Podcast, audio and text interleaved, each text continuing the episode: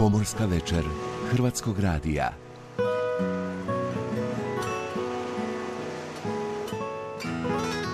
Večeras iz Radio Pule.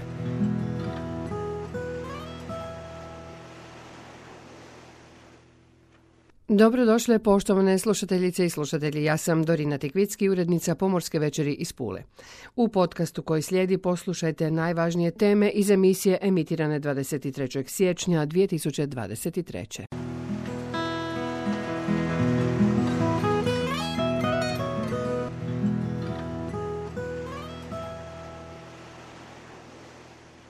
Nositelj plave vrpse vjesnika nagrade Sindikata pomoraca Hrvatske za spašavanje ljudskih života na moru, nagrađen u pojedinačnoj konkurenciji za 2020. godinu, dubrovački kapetan Pavo Butjer, koji je na Indijskom oceanu zapovjedajući tankerom Tovada spasio 34 ribara, za svoj je hrabri čin od tvrtke vlasnika nedavno dobio specijalno priznanje.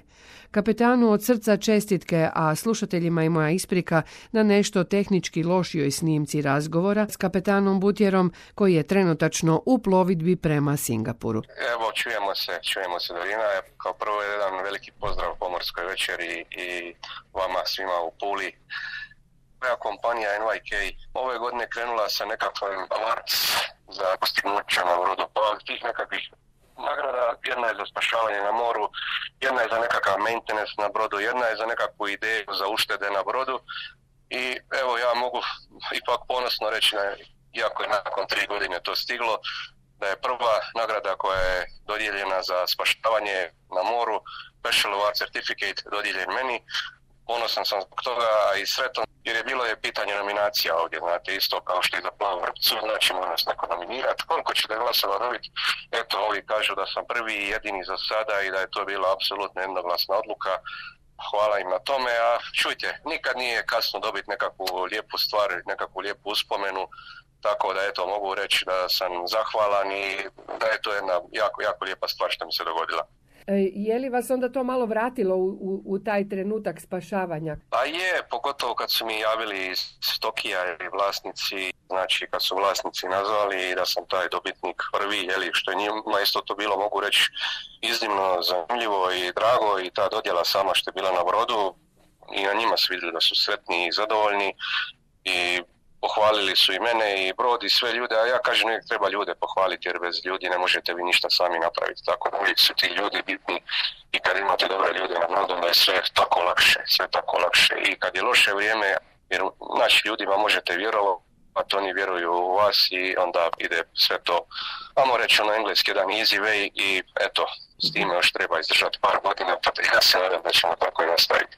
A uglavnom da evo, iznenadilo i da se vratite, vratite se, vratite se te nekakve tri godine unatrag. 3.12.2019. je taj jedan poseban adrenalin koji se pojavio u tom trenutku.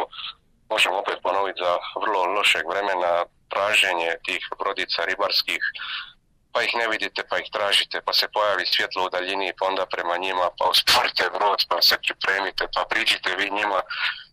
Kažem, ovo su jako veliki brodovi na kojim ja plovim i obično male brodice dolaze na nas, a ovdje je bila jedna obratna situacija gdje smo mi morali ako stavati, dolaziti njima blizu, približiti se, privući sebi i on preuzeti te ljude, pokupiti ih, eto i Bogu hvala, kažem ja uvijek i mome svetom laku, 34 čovjeka s tri ribarice i nekakvih 6 sati je to trajalo i, i muke i njima i nama, ali eto s jednim pozitivnim rezultatom, tako da te to uvijek čini sretnim i ponosnim. Gdje ste trenutačno, s kojim brodom? Trenutno možemo reći da je dobro sve ide. Pomalo se ta COVID situacija smiruje, smjene su počele biti redovne. Evo sad smo imali smjenu u Japanu prije četiri dana, pa sad za četiri dana opet stižemo u Singapur pa nakon toga se opet vraćamo u Japan, ja se nadam, eto uvijek kažem ako Bog da i bude sve u redu. I da smo zdravi, to je najbitnije od svega uvijek.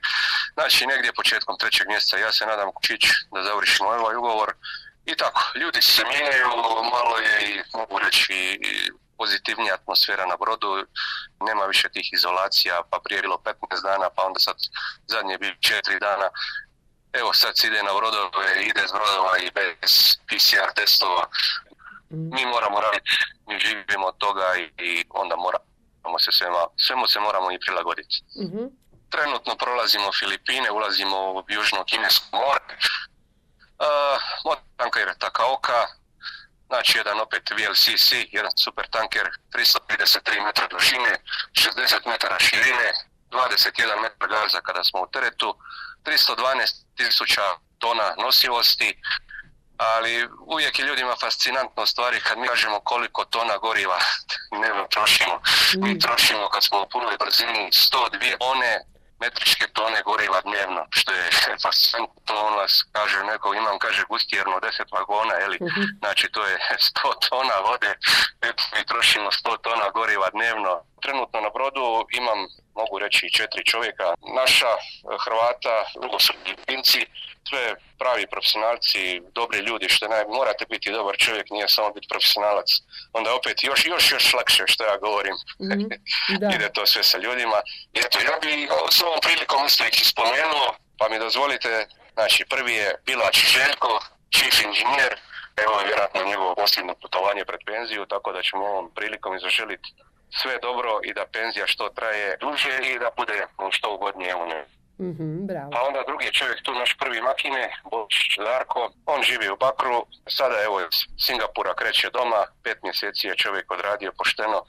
Mhm. I još imam dva kadeta, eto, nakon dugo vremena i kadete i to Bravo. Hrvate naše, znači, eto ga, i to se dogodilo nakon dugo vremena, moram priznat. Znači, Odak Leo i Popović Ivan iz Splita, tako, jedna mala palica Hrvatska, jedan indijac prvi palube, odličan, vrijedan, uvijek za pomoć skočit. I drugo su, evo, posada s Filipina, mogu reći skladna ekipa i nemamo problema velikih. Pa dobro, problema i bude, ali uvijek ima nešto tu i za popraviti, i za napraviti, i za naručiti. Ali zato smo tu. Tako je, kapetane imate pravu malu ekipu za briškulu, nego ne znam imali vremena za briškulu. A što se tiče ribolova i tu bi bila vjerojatno zanimljiva ekipa, e, samo što je brod malo previsok. Bilo je, bilo je malo prilike u Perijskom zaljevu, tamo u Arapskim Emiratima, pa smo i tamo bacili tunju i eto, bilo je, bilo je tu par onih lijepih red snapera, to u nas kao nešto, kao pagar, vrlo slično tomu i malih kernica, tako da bude, bude tu, uhvati se tu nešto pa se i napravi kakva večera, bude to fino. A evo sad imamo i kuhara opet koji nas malo sa tim nekakvim japanskim receptima ne davi, nego mi volimo to i uživamo i nauči se čovjek kad godinama plovi pod stranim zastavama, onda se malo naučiti da ne nekakve druge kužine i hrane i tu i tamo promijenimo. Mogu reći da nam je eto, dobra ekipa i sve ide fino i ja se nadam da će tako još 5-6 godina do penzije pa da bude sve u redu, da smo svi živi i zdravi i ne tražimo više. Za kraj e, možda pozdrav majci, nadam se da je majka dobro. E, pa je, majka je, majka je već lijepim godinama, ali et, Bogu hvala dobro i trenutno je eto, u Dubrovniku sa mojom ženom i sa djecom koji su tu, neki već i nisu sa mnom, jeli, a uglavnom e, pozdravljamo znači i majku Nadu i moju dragu Nataliju i moju djecu i naravno, evo, sve vas slušatelje pomorske večeri, ja kažem ljude koji žive od mora i što je uvijek, ja to ponovim, eto i ljudi koji samo vole more, pa je to dovoljno. Da, hvala vam kapetane od sveg srca. Još jednom čestitke. E, dobro i mirno i lijepo i pitamo more vam želim i do nekog novog susreta kojemu se zaista već sad radujem. Čujemo se drugom prilikom. Lijepi pozdrav Dorina.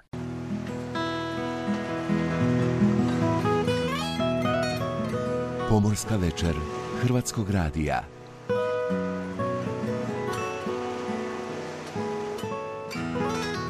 Večeras iz Radio Pule.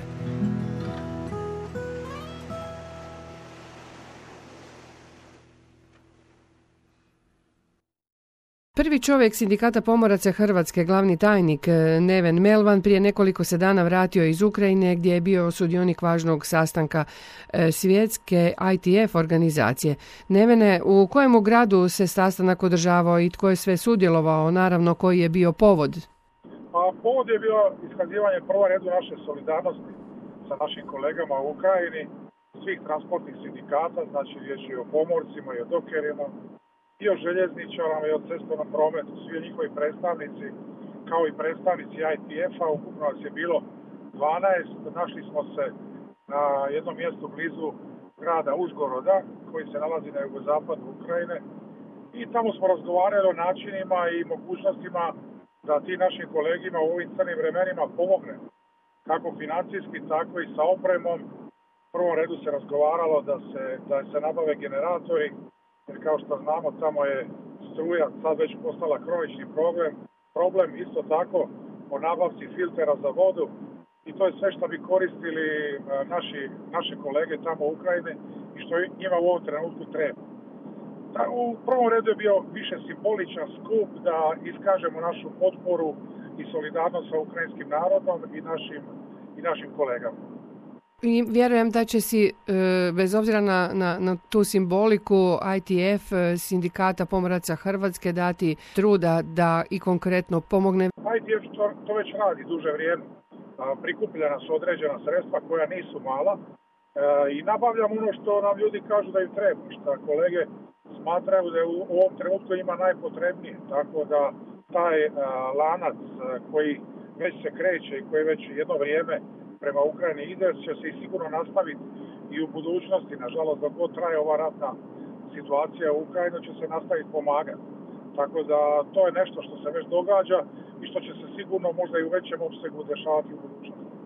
E, Nevene, kakav je vaš osobni dojam stanja u toj zemlji? Kako ste putovali, kojim smjerom ste išli? Pa nije to bilo nikako opasno područje, da se razumijemo. Mi smo preko Budimpešte, preko Budimpešte na sjever otišli gore u Ukrajinu. Prema tome u prvom redu nam je bilo bitno, kažem, iskazati solidarnost. A ljudi su bili u istinu, u istinu oduševljeni sa činjenicom da smo došli tamo, da smo spremni eto s njima provesti neko vrijeme, porazgovarati o njihovim problemima. Tako da sama tehnologija dolaska i izlaska Ukrajine nije bila uopće problematična i s te strane nije bilo nikakvih problema. Je li možda bilo prilike da e, s ljudima okupljenima na jednome mjestu razgovarate ili se dotaknete tema koje su bitne baš u radu ITF inspektora e, u pomorskoj industriji? Je, on ima, oni ITF e, inspektori postoje i u Ukrajini. U Odesi postoje dva ITF inspektora, dvije, u stvari dvije kolegice ITF inspektorice. One i dalje rade svoj posao koliko to mogu. Naravno ne rade ga operativno na na licu mjesta, ali ga rade kroz mailove, kroz podršku ukrajinskim pomorcima diljem svijeta, tako da taj dio njihovog posla koji inače je sve češće i češće se obavlja, eto recimo to tako, putem medija elektronskih i putem e, medija Whatsappa, putem e, interneta, odnosno mailova, to se odrađuje i dalje i mi u svakom slučaju nudimo podršku. Od početka smo mi njima ponudili podršku ukoliko bude potrebno da dođu i da rade tu iz Republike Hrvatske gdje bi bili naši dragi gosti, ali eto za sada srećom te potrebe nema. Valja planirati i ovu godinu, pa koje su aktivnosti sindikata u njoj, odnosno koji su vam prioriteti u tekućoj godini? Pa prioriteti su običajni, nemamo neke posebne prioritete, radimo svoj posao, da pregovaramo za što bolje uvjete hrvatskih i ostalih pomoraca koji su pokriveni hrvatskim kolektivnim ugovorom, i taj, to je nama prioritet, stali prioritet našeg posla. Istodobno rješavanje kejsova, odnosno slučajeva koji se povremeno javljaju.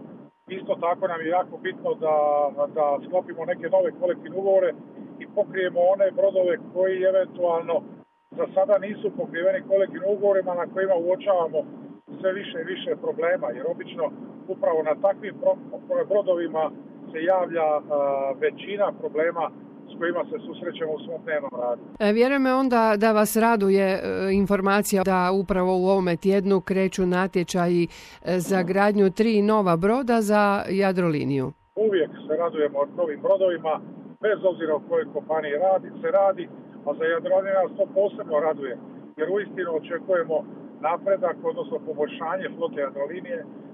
To poboljšanje je više nego nasušna potreba, već duže vremena se priča o tome i nadamo se da će to napokon krenuti u nekakvu realizaciju i da ćemo u vrlo skoro vrijeme imati moderniju flotu nego što to trenutno ima.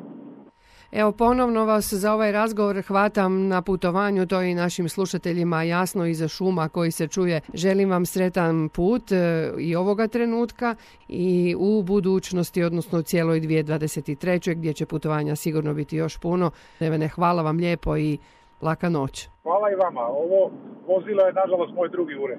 Ali tako je kako je. Posao je vezano s putovanje. Lijep pozdrav vama i vašim slušanjima. Pomorska večer Hrvatskog radija. Večeras iz Radio Pule.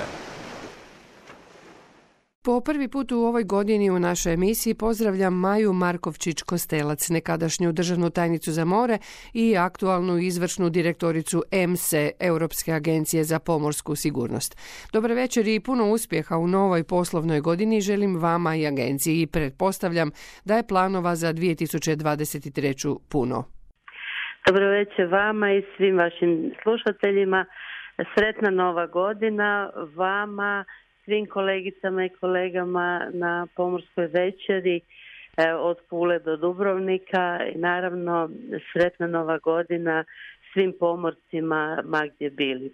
Ovo će biti još jedna e, vrlo intenzivna godina za nas u EMCI, ali i za cijeli e, pomorski svijet.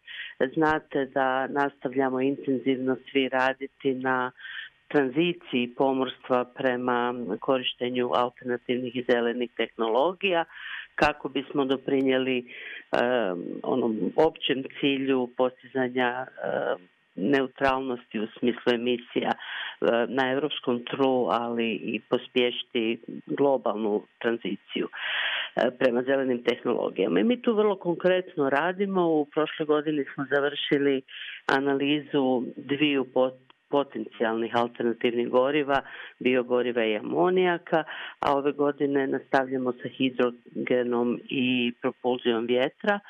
E, važno je tu napomenuti da osim što promatramo mogućnost korištenja tih goriva sa stajališta ekoloških kriterija, sa stajališta dostupnosti, sa stajališta ekonomskih kriterija. Za nas je jako važno promatrati to i sa stajališta sigurnosti. I tamo gdje identificiramo rizike povezane s korištenjem nekih od tih alternativnih goriva nastavljamo onda dalje to e, pretvoriti u neku vrstu smjernica kako te identificirane rizike zapravo onda smanjiti, ublažiti i koji su zapravo prednosti korištenja nekog od tih goriva u odnosu na neko drugo. A korak dalje koji ćemo učiniti u ovoj godini je također jedna studija o socijalnim aspektima i zapravo e, potrebi tranzicije u području e, obrazovanja pomoraca i pristupa pomoraca kada se radi o zelenim tranzicijama u brodarstvu. Drugo vrlo važno je da smo započeli sa izradom konkretnih alata za primjenu e, proširene, proširenja takozvane ETS strukture na brodarstvo i novog instrumenta koji se zove Fuel Maritime koji je sada u fazi donošenja i koji će zahtijevati od e, brodara, ali i od nacionalnih administracija e, i dio izvještavanja, pa onda mi kroz razvoj tih alata nastojimo pomoći da to bude što jednostavnije, što sa manje administrativnih poteškoća i da to nekako iz toga imamo najviše koristi, a najmanje recimo novih e, administrativnih opterećenja.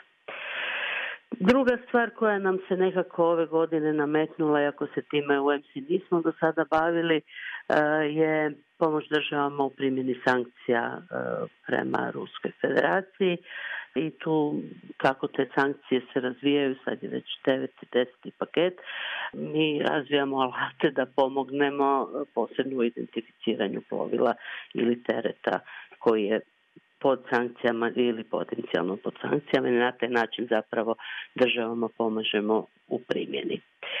U dijelu koji se odnosi na sigurnost, tu smo koncentrirani s jedne strane na nove tehnologije, dakle razvijamo opet e, smjernice i alate za automatizirana plovila.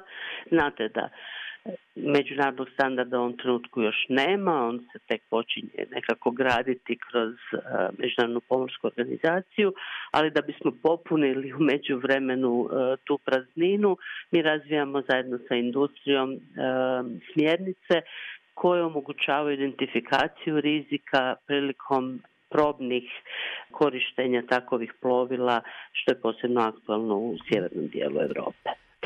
Naravno da smo koncentrirani i na ove takozvane svakodnevne e, sigurnosne aspekte u pomorstvu.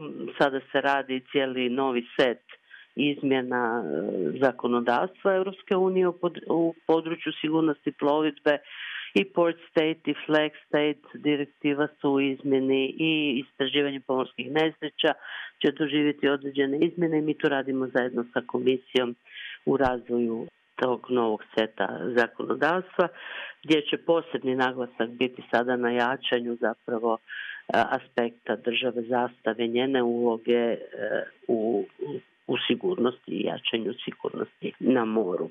Nedavno smo nabavili novi instrument podvodni dron koji će biti na raspolaganju državama i njihovim administracijama kada istražuju pomorske nesreće jer smo vidjeli sada i u primjeru nove istrage na Estoniji kako takovi E, instrumenti mogu biti od koristi prilikom istraživanja nesreća, ali mogu biti inače u koristi administracijama u različitim aspektima, pa onda ćemo ga staviti na raspolaganje besplatno svim onima koji su zainteresirani e, u području Europe da koriste takav, takav instrument. Mislim, imamo tu mi još, ali bit će i prilike mm. tokom godine da se čujemo, da, da vas ne zamaram previše sa svime onime što nam je nekako mm. na, na dnevnom redu. Biće to zaista dinamična godina, puno susreta, puno razgovora, puno putovanja, pretpostavljam vas i vaših kolega iz EMSE u domovinu. Imate li već sada možda neke datume za koje znate da ćete dolaziti i zbog čega eventualno osim naravno privatno? Pa sa Hrvatskom radimo u više aspekata. Jedno je posljedan projekt zove se Eureka u kojem sa aktivno pomaže jadranskim državama u razvoju moderniziranog sustava praćenja brodova e, u plovidbi Jadranom korištenjem najnovijih tehnologija i jednako tako smanjenju administrativnih opterećenja za brodove koji uplovljavaju u Jadranski bazen i to je ovako jedan dobar primjer pa će sigurno biti u okviru toga prilike za mene da e, kada uznapredujemo u realizaciji projekta da dođemo u Hrvatsku. Osim toga ove godine e, naša sister agency kako mi volimo zvati, naša agencija EFKA organizira u Jadranu vježbu i koncentriranu zapravo kampanju koja će obuhvatiti više nadležnih tijela, dakle ne samo ribarsku inspekciju, nego u tome sudjeluju pomorska tijela i obalna straža i pomorska policija, pa ćemo se onda i mi uključiti e, i u tu aktivnost i to će biti negdje početkom ljeta. Hvala vam za večeras, laka noć i e, mirno vam more i vama. Hvala vam lijepo i kao i uvijek. Mirno i blagonaklono more svim pomorcima ma Kud plovi ovaj Luka Simić, ITF inspektor, je u posljednje vrijeme stvarno čest gost u pomorskoj večeri, pa hvala vam na dolasku i dobro večer. Ništa Dorina nema na čemu, uvijek je zadovoljstvo ovoga surađivati s vama i dobro večer vama i svim pomorcima gdje god bili. Evo jedne lijepe vijesti koja će osobito razveseliti članove Sindikata pomoraca Hrvatske. O čemu je točno riječ? Moram reći da evo zadnjih e, godinu i nešto odlično surađujemo sa Pomorskim fakultetom e, u Rijeci, e, Pomorskim fakultetom u Splitu, Pomorskim modelom sveučilišta u Zadru i Pomorskim modelom sveučilišta u Dubrovniku. I evo kao nastavak te odlične suradnje, e, nedavno smo se dogovorili sa Pomorskim fakultetom u Splitu, Pomorskim odjelom u Zadru i Dubrovniku, da svi članovi e, sindikata pomoraca Hrvatske imaju popuste na tečajeve koji se održavaju u Centru za izobrazbu pomoraca. Tako evo recimo Riječki pomorski fakultet odobrio popust od 20%, Pomorski odjel sveučilišta u Zadru se odlučio pak na drugi vid, on je dao jedan voucher koji se može iskoristiti u vrijednosti 50 eura na, kao popust za tečajeve i pomorski odjel sveučilišta u Dubrovniku je dao 30% popusta na tečajeve u svom, ajmo reći, trening centru za članove sindikata pomoraca Hrvatske. E, o kakvim je tečajevima uglavnom ili u većini riječ? U većini je to riječ o tečajevima koji služe za obnovu breveta, jer za obnovu breveta nekad je dovoljno samo izaći na ispit, a nekad je potrebno slušati tečaj. Naravno, za sve brevete koji su potrebni da bi bili u skladu sa STCV konvencijom, i naravno svi studenti i kadeti kojima treba nešto za polaganje poručničkog ispita ili za prvi put otići na broda nisu to stekli taj brevet nakon fakulteta, iako su članovi sindikata isto tako imaju popust na te tečajeve koji im trebaju naravno za napredovanje kasnije u karijeri. Dakle, nešto što je pomorcima često potrebno. Pa tako je, jer recimo imate razno razne zahtjeve, imate razne vrste brodova, svake, svaka vrsta broda ima svoje neke specifičnosti, tako da evo, konstantno kompanije traže neka unapređenja. Većina kompanija i refundira ta sredstva samim pomorcima, dok nekima ne i smatramo evo da će to opet biti neka ušteda za njihove budžete, pogotovo ovim vremenu inflacije i svega. E, tako da vjerujem da će im to E, dobro doći i kažem, jednostavno neka tržišta zahtijevaju da idete na refreshment tečaja svakih godinu dana, nekih svakih pet, nekih svaki tri, tako da vjerujem da će ovo biti neka ušteda za e, naše pomorce, ono koji su članovi. Vi ste i dalje aktivni član sindikata, naravno da se najprije i prije svega bavite svojim poslom ITF inspektora. Stignete li što god s kolegama još malo onako o sindikalnim temama pa naravno, uvijek se nađe vremena ovoga, za počakulati s kolegama, pogotovo evo što kolega Romano Perić, Milko Kronja i ja smo u direktnom kontaktu i sa stranim pomorcima i sa našim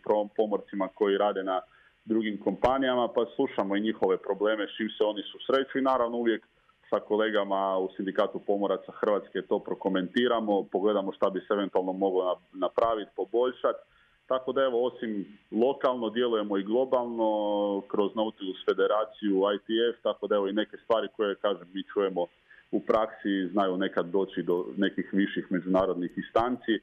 Tako da evo, rekao bi da radimo jedan koristan, koristan posao i da evo, vjerujem da će pomorci imati benefita od toga svega. Inače, u proteklim e, danima i u idućim, naravno, za vas su običajne radne aktivnosti, pregledi brodova, nekoliko posljednjih dana u Rijeci. Početak je nove godine, kreću ponovno sve inspekcije iz početka.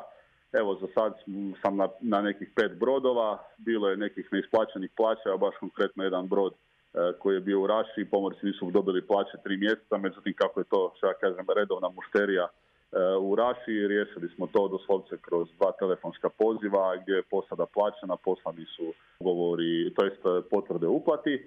A evo, planovi neki za budućnost je ništa nastaviti, pregledavati brodove i pokušati neke stvari dignuti na neki nivo, riješiti se tih podstandardnih brodova, jer evo, što ja kažem, mi Hrvati smo sretni jer većina naših pomoraca plovi na dobrim kompanijama i ne susreću se s tim nekim problemima s kojima se susreću recimo Arapi i neki drugi, neki drugi e, ljudi na brodovima, ali to stvarno ima svega od nedostatka hrane, neisplata plaća, e, ne, kada ne radi ventilacija, tako da evo, mi se trudimo koliko možemo da evo ti pomorci imaju koliko toliko dostojanstvene životne i radne uvjete na brodu. Znači, nakon Mirjane K. za vas nije bilo žešćih, e, kako vi to volite reći, abandonmenta na brodovima, ha?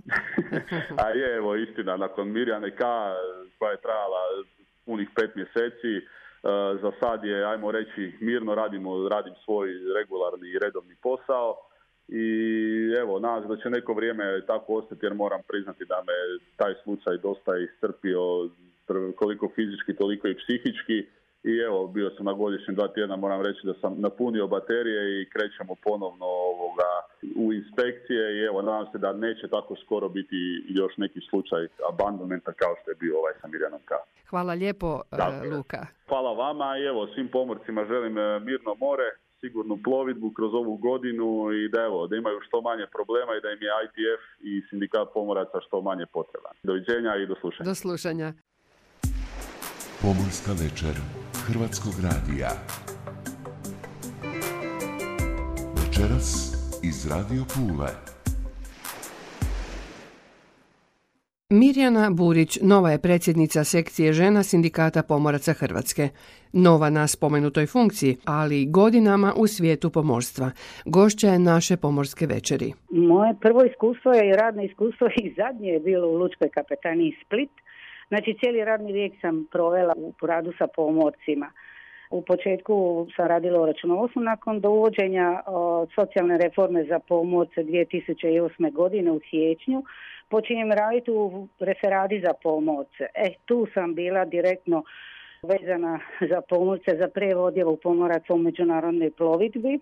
Tu počinje moja suradnja sa sindikatom pomoraca jer oni su bili divni, mladi ljudi, članovi ureda Split. Oni su se strašno trudili približiti, pojasniti tu reformu pomorcima, kako sam direktno radila sa njima.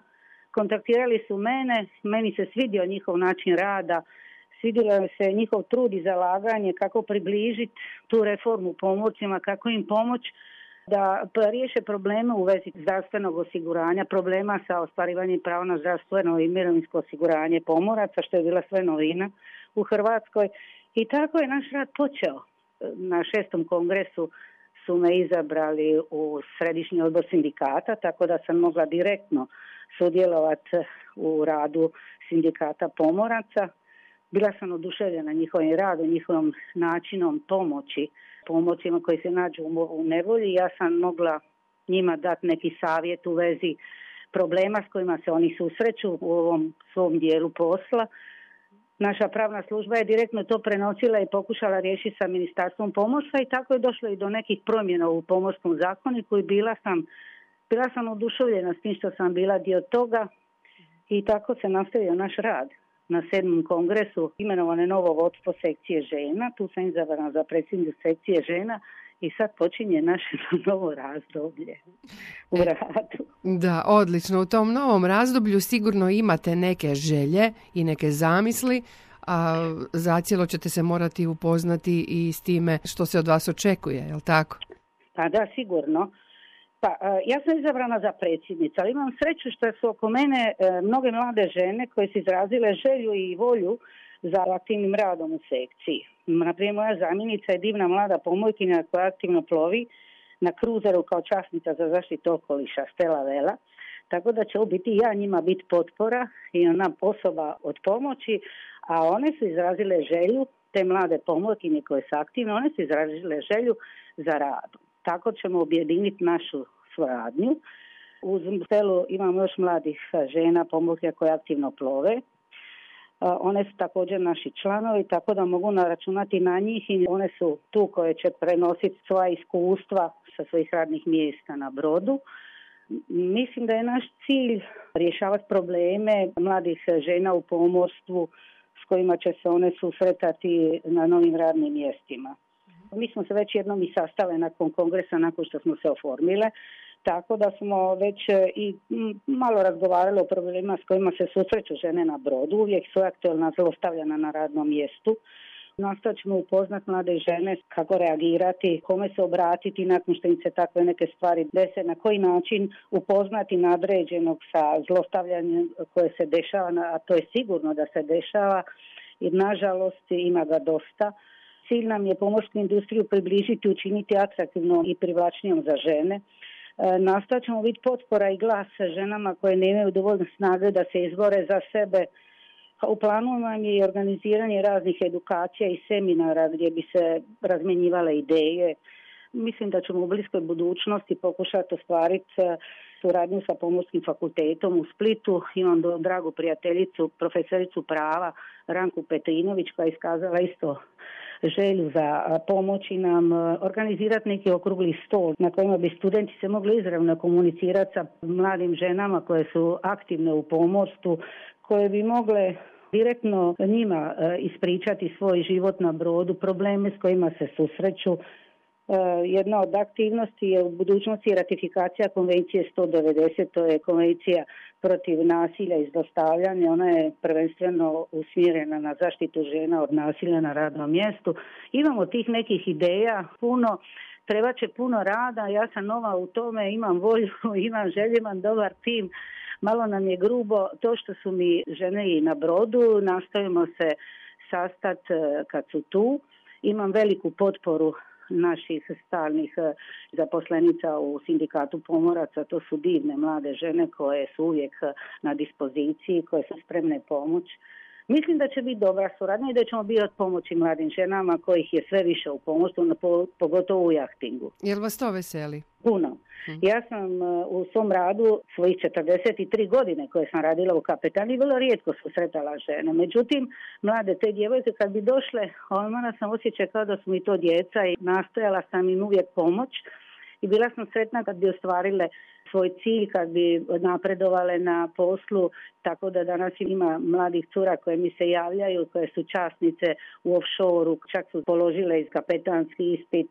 Imam jednu elektročasnicu, mladu Teu, koja je divna, mlada majka i udata, koja plovi to doživljavam kao svoj osobni uspjeh jer sam bila dio njihovog odrastanja.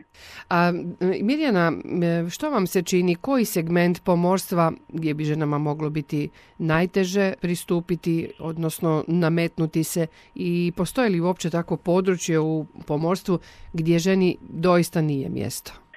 A šta ne znam, meni se čini da im je svugdje mjesto. Neki dan na polaganju vijenca palim pomorcima susrete mladu curu koja je pomorski stroja. Upisala je pomorsku školu i smjer strojarstvo. Mlada, predivna cura koja voli straštvo i ona se nalazi tu. Mi smo bili presretni kad smo ju upoznali.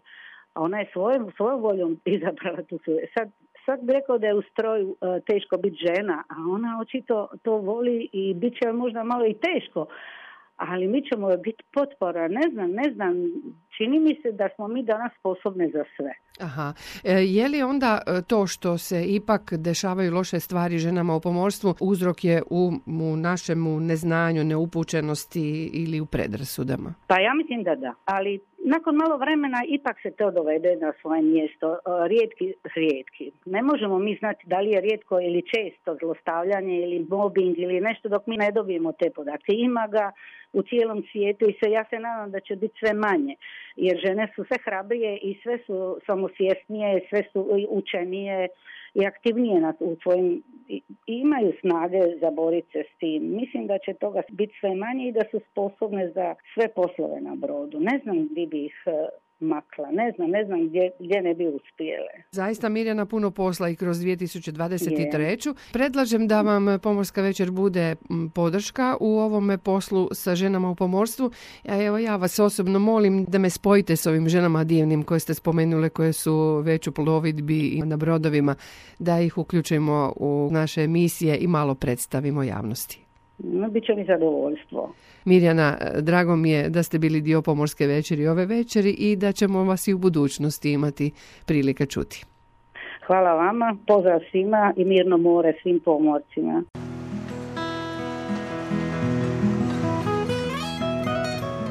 Pomorska večer Hrvatskog radija.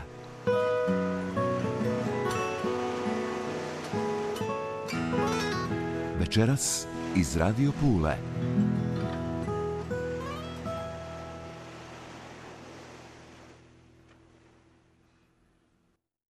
Jedna mala čakolica je pred nama, Jadran Marinković, skočit ćemo malo do Pelješca. Tamo je vrijeme tako tako ovih dana. Jeste se i vi mrvicu smrzli, Jadrane? Dobro večer. Dobro večer svima, posebno pozdrav pomorcima.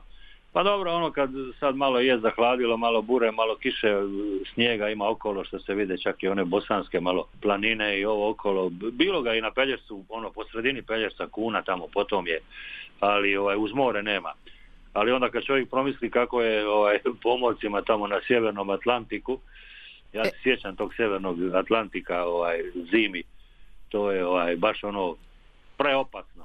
Sjećam se kad sam ovaj, plovio 24 sata, dvije, dvije milje ovaj, naprijed, jedna milja natrag ili obrnuto. Ne možeš mhm. jest, ne možeš pit, ne možeš ništa, ne nema spavanja, nema ništa. I tako dalje i onda dođeš u onaj St. Lawrence prije Montreala i onda staneš zaledite i nemaš ni naprijed ni, ni natrag, ali kad imaš iskusnog zapovjednika onda je sve riješeno, jeli? E. Bala s jedne strane na drugu, pa s druge vamo tamo brod se nagne ono lijevo desno da bude laički. Kažem lijevo desno da pukne led, pa opet s druge strane pukne led i onda kreneš da ne zoveš ledolomca, jeli? Da uštediš velike novce, jeli? Ledolomci tu zarađuju ogromne pare, oni su oni čekaju ko, ko vukovi, ko, ko čagljevi samo da se šta dogodi, eto nas, ima ih svugdje po svijetu. Zima je i dobro, došla je, tražili smo je. je. A ova, ova priča sa Sjevernim morem stvarno mi je zanimljiva. Da, je, zgodno je za priču, a šta onda sam imao 20 godina, ništa ti onda, ne bojiš se ničega i misliš da će biti sve u redu. Sjećam se ovaj, baš u tom ledu, sunce sija, ono ne znam koliko minus je bilo, 10, a oni tuljani ogromni na onim, na onim ledu se fino sunčaju i gledaju te a ti ne možeš ništa, jeli? Aha. Ali kažem, imali smo iskusnog, iskusnog zapovjednika pravoga i onda smo riješili slučaj. jel? Je, Da, što, reci. što te ovih dana, što te ovih dana e, smeta, muči, gnjavi u pomoračkom Ma, svijetu? Evo sad opet ovi dani, dani provedeni u međunarodnoj plovidbi, ona 183 dana, sad to uprava sigurnosti plovidbe šalje, šalje ljudima po, po kućama na njihove adrese, neki su promijenili adrese pa neće dobiti, pa onda ne znam, ovaj, to je valjda tako uvedeno i neka je, za neke kažu da odlično, neki kažu da nije. Na kraju neće ništa, mislim, u državni proračun. Malo će ljudi ovaj, platiti taj, taj porez, kako ga nazvati ako nisi proveo ta 183 dana. Računa se sad i bolovanje, konačno što je odlično, to svaka čast sindikatu. E, računa se i, i, i školovanje, ono dodatno, znaš da danas pomorci svaki, ne znam, da ne kažem svaki 7 dana, mjesec dana kad dođu, odmah neki novi tečajevi i to ne doma, nego moraju putovati, pa im se i to računa. Baš sam pitao Splitsku kapetaniju, oni su lani e, 2021. dakle za 22. jel? Oni su imali na popisu 5051 pomorca. E, to je ono što pokriva Splitska lučka kapetanija. Očito to nisu samo ljudi iz Splitsko-Dalmatinske županije. I tako je. Onda usput mi je rekao kapetan Lučki imamo taj naš brod Poišan, odličan je brod, ali onda je 1990. građen. To sam povezao s ovom jahtom, sam htio reći. Ali bolje Da. da, ne govori ništa. Možda- O toj jahti da. i, Irena, kako se ono zove. E, da. Ajmo pričekat pa ćemo vidjeti. E, šta dalje, ovaj, kad su vezani pomorci, evo drago mi je da ćemo još jedan brod dobiti uskoro i Jadroplov i već znamo ime, zvaće se Vis i to onaj e, e, LPG, dakle krajem idućeg e, mjeseca će ga preuzeti Jadroplov i ubaciti u flotu, a očito će morat neki od onih starijih brodova ići i u rezalište, vozarine mi rekoše da su drastično pale. Čini mi se brod Sveti Duje, to je brod za rasvjetni teret, danas mu je ovaj onaj dnevni najam 5000 dolara, prije e, godinu i pol to je bilo 30 tisuća dolara, a lani je to bilo 20 tisuća dolara. Sad pogledaj koje su to Mm. razlike i da je zaista te ovaj palo tržište. To je tako u pomorstvu. E, Danas jesi, sutra nisi, nikad ne znaš ovaj što te čeka, ali eto dobra je kažem vijest da će taj novi brod e, ući i imaće, imaće hrvatsku zastavu. Marko Marulić je isti takav ovaj za prijevoz ukapljenog plina i on je bio prvi takav brod koji, koji plovi pod hrvatskom zastavom, naravno većinom su hrvatski pomorci što se tiče časničkog kadra. Dobra Da, vijesti za Jadroplov. Da. Dakle, obećanja se ipak ispunjavaju, malo smo sumnjali proteklih mjeseci, jel tako? Jesu, Da će se to Što dogoditi. ti kažeš e, za- što ti kažeš za El Ninja? El- ti kažeš za El? El El, Ni- Niño. Sjećaš se klimatskog onog Nego fenomena? kako, nego kako, nek se Da, sjećam, ne, šta ne, ne treba nam to. Da, da, ali najavljuju ga, najavljuju ga ponovo, malo sam nešto čitao i tako. Sjećam se ja ono tamo 97. 98. 99. Imao sam u pomorskoj rubrici, u pomorskoj večeri kad sam radio izvrsnog jednog, sad i pokojni doktor Kačić, on je imao tu priču o tom dječačiću, kako su ga zvali, koji u stvari e, sve radio ono što nije dobro bilo na moru. I najtoplije godine, i najhladnije, i, i valovi, i, a sad opet najavljuju El Ninja. Stručnjaci kažu da bi mogle porasti temperature za jedan i po stupanj.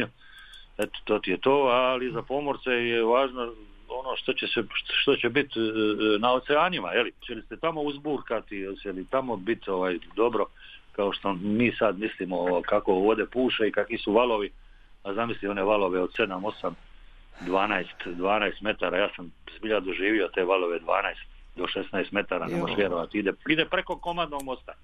To su one ružne, ali ima i lipih stvari kad ti ostane, a to danas više nema ovaj, na moru. ne Sve znam, na manje, sve manje. Da, sve. Ono na krmi kad je fino, kad ideš ono, onim mirnim oceanima, ono blizu ekvatora ili kad prođeš i tako i onda na krmi kad se recimo, na krmi broda se recimo ispeče, ispeče jedno janje. Jen. Bez, A, je li? bez problema, na ražnju. Na ražnju, jen. onda se okupi cijela posada, jen, divota.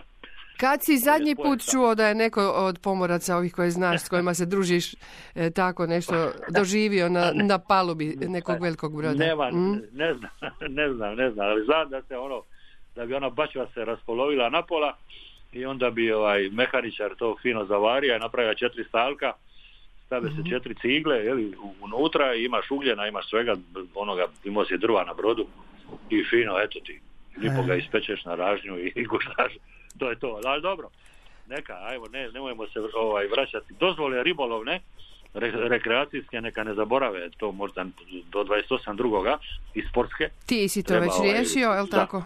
Ja sam to riješio, platio svoju 100 kuna, onu moja je penzionerska 100 kuna, ova druga je 500, platio sam 200 kuna za parangal, 200 kuna dvije vrše i 100 kuna svjetlo od liganja.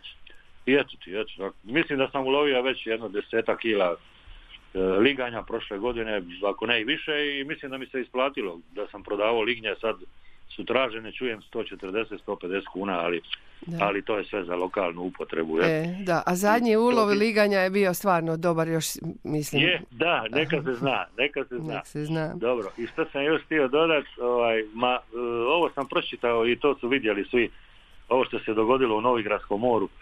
Da, pomor školjaka, dagnje. da, Šteta, da. šteta jedna velika, uzgajivači su, kažu, to primijetili. Koliko sam čuo, kažem, to na televiziji, vidio, čuo, pročitao, Da je parazit. da je pre... Da, parazit, virus, da je presudio nešto slično kao periskama. Da. Mi zovemo losture ovdje. Je. I ako je to to, onda, onda nije, onda nije dobro. Ovaj, ja sam baš zvao, o- ovih dana sam zvao ove naše tu dagnjare, oni zovu dagnje ovdje, ovaj, e, zovu ih mušule, što nije pravilno, mušulje. Kažu da nisu još ništa ovaj, primijetili da je za sad sve, sve u redu, e, ali ako je virus i ako je to, onda se nikad ne zna, je li? To s Kako, ras, rasplet bile- situacije, da, nikad se ne zna da, kamo da, to može otići. Periske, tamo znamo što se dogodilo u Istri, što se dogodilo e, ovdje na Pelješcu, to je bio pomor e, živi, prema tome nikad se ne zna šta nam more donosi i odnosi. A kažu, kažem ti, baš sam pričao ovaj, jutros tu u Brijesti, to je ova druga, gdje je druga strana mosta Pelješkoga, tu su isto školjkari. E, kažu da nisu ništa primijetili, ali da isto ovaj, su dali na analizu i zasta su im rekli da, ovaj, da je sve U redu. sve u redu, a i, nadam, a i nadam se da će biti sve u redu za Svetog Josipa, to znaš, ono kad je festa od kamenica. Da, u stonu, aha, Malome stonu, malome stonu, 19. ožujka Sveti Josip, to je, to je jedna krasna, krasna festa, ono, divota jedna. Mhm. Samo kamenice i pelješko vino i, i kruh i, i, i dobra glazba i to je to. E, Mislim da smo se dobro napričali, iako sam vidio je ovo zbog ovih nekih algi i sitnih morskih životinja, e, onaj neki luksuzni kruzer je sad za novu godinu, ovaj, tamo Australija, Novi Zeland, su ga zaustavili, ono, i to ono izvan voda i govore nema, ne možete ući dok to ne očistite sve, da vidimo mi to ovaj, biološki aha. kako je to na trupu i eto ga i tako. Australci su- vjerojatno- Australci Da, su po tom pitanju jako, to. jako, jako strogi. Da, eko sustav traže, i, ali Norvežani su već isto nešto slično napravili, to sam isto ovaj pročitao, tamo je dosta kruzera sad, ne sad, nego oni ovaj, na proljeće i ljeto kruzeri u one fjordove i oni su ovaj zabranili ulazak u vode, najprije ronioci moraju, čujem, zaroniti dolje i vidjeti je li na dnu ima toga, ima algi, ima škaka, ima, ima je na našim svim kajićima i, E, i jahtama. ali su naše jadranske alge, šta nas briga. To su domaće alge. Sve su domaće, može od njih se i ovaj pohati. jel? Mhm, mm, Dobre Kao i su, lasulje, kažu, da kažu lasulje pohane da su dobre. pune joda, zdrave za štitnjaču. Eto. A, A, tim, dobro, a time eto. i za cijelo biće. Je moja Dorina. Eto tako ti je to. Malo smo čakulali, malo više. Hvala Tako- ti na tome, tako. dragi Jadrane. Što reći, osim da mi je drago bilo čuti te i večeras, sigurna sam da će i slušatelji isto pomisliti.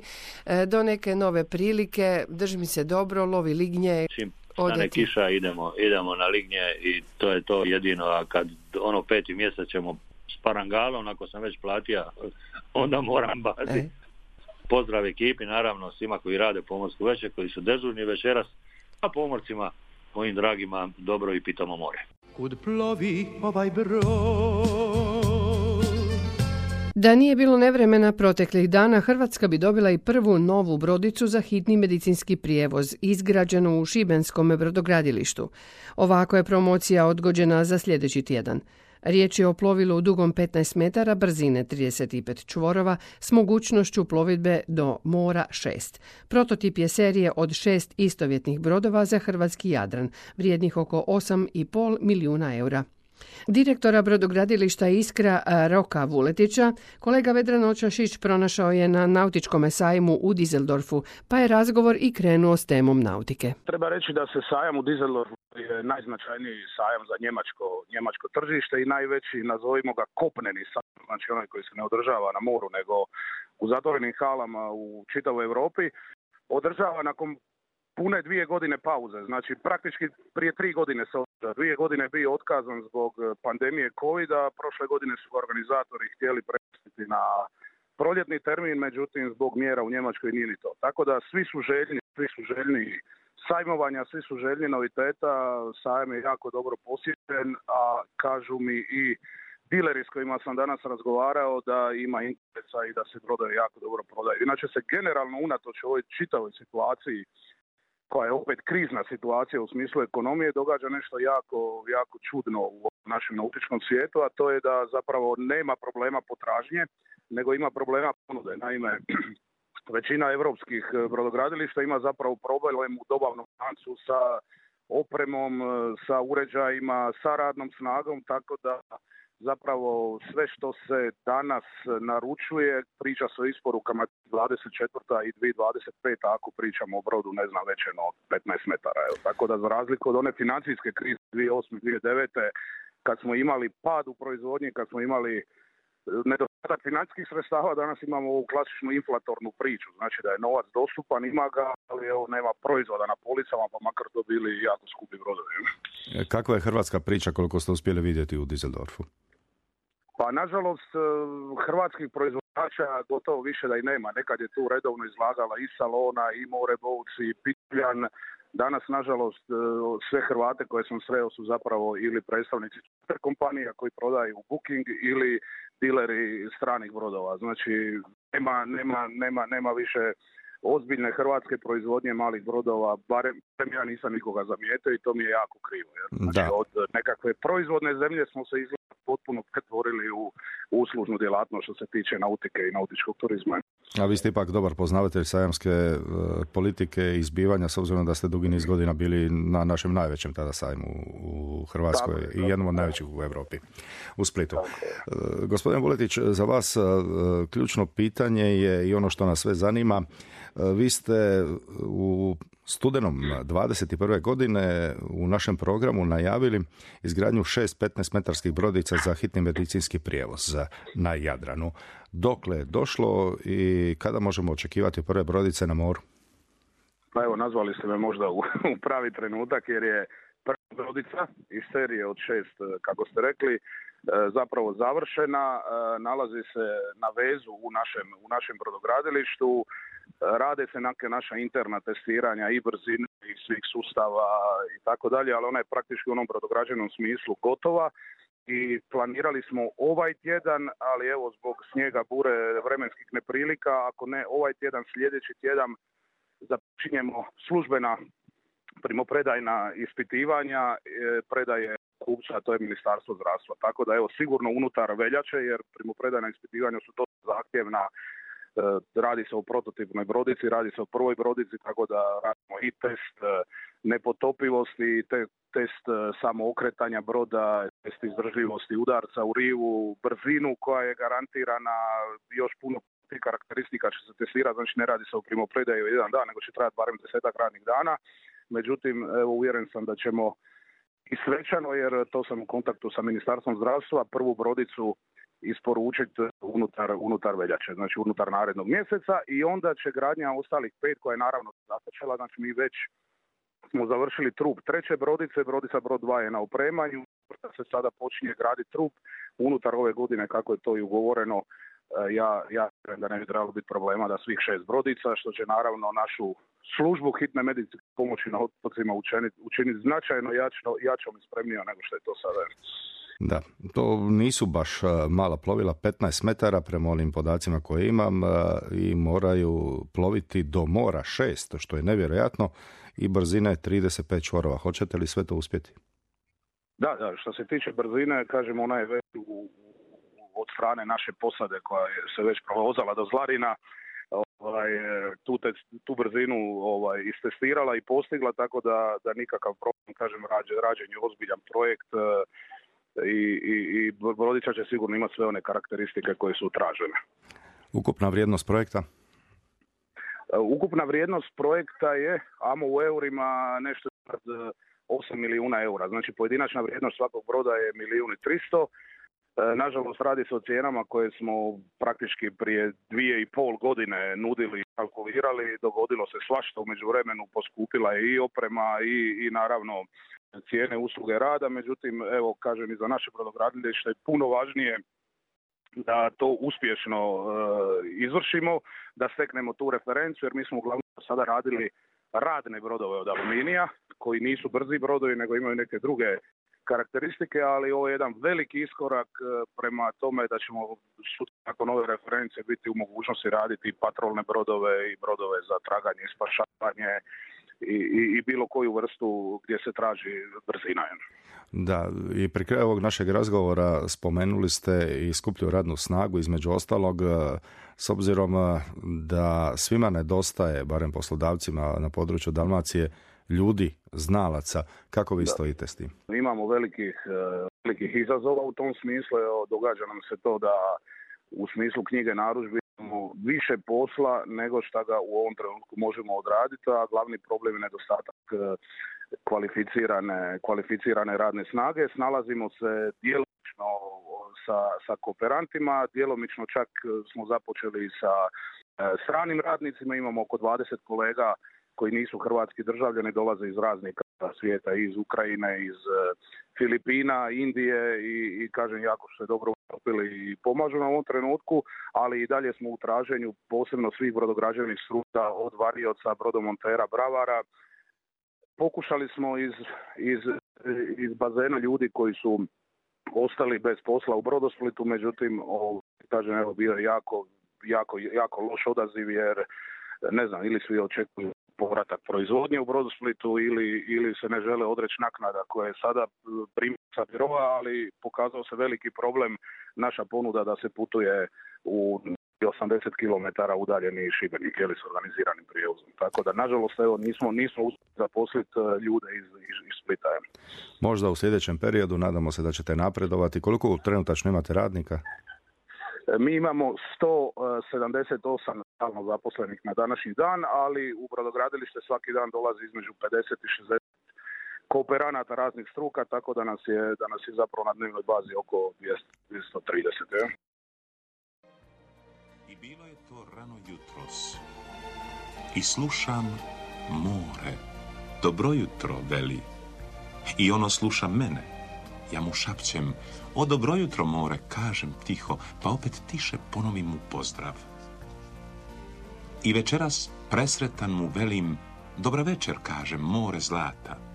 I dobra večer, more, more kaže i zagrli me more oko vrata.